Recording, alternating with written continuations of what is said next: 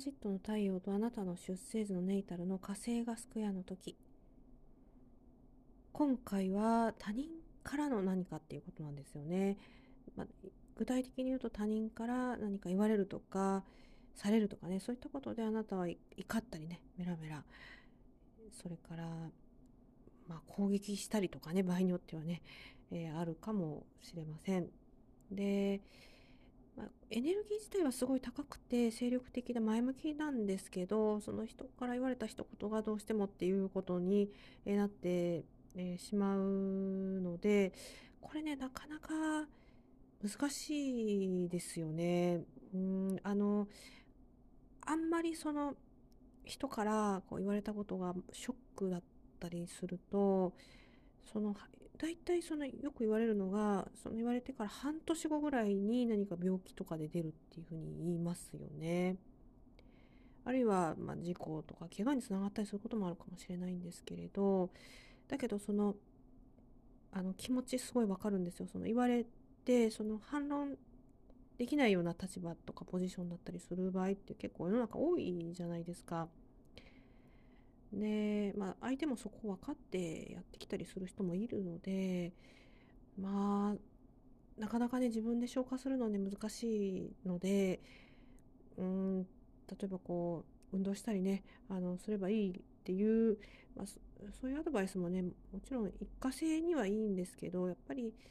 うーん、なんかこう、やっぱその人の防御反応みたいなのもあるので、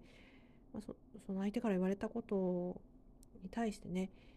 まあ、ある一定期間ごとに思い出してしまったりとかそれはね人生長く生きれば生きるほどどうしても嫌なことっていうのは増えていくのであるし、うん、だからそれをねあのどう対処していくかっていうことにはなるんですけどただまあ今回幸いなのはトランジット太陽なのでね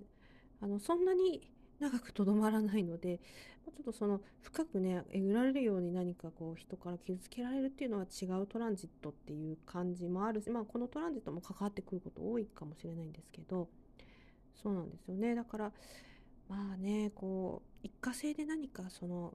上むかつくみたいな時はね、もうちょっと、うまいことね、ストレス皆さんね、発散、うん、されてください。で、うん、深いその言われたね、えー、ことがどうしてもっていうのはやっぱり、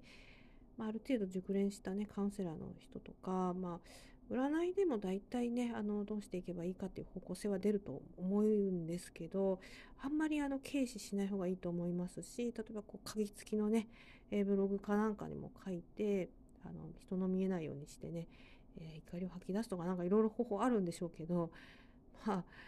うんあの結構ね、そういう根深い問題だというふうに認識してます。ちょっと今回のね、トランジットと話、それちゃったかもしれないんですけど、まあ、今回太陽、トランジット、火星スクエアですから、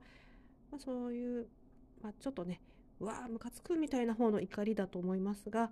うまくね、発散をね、していきましょう。ストレス溜まりすぎるとね、ほんと病気になっちゃいますので、気をつけましょう。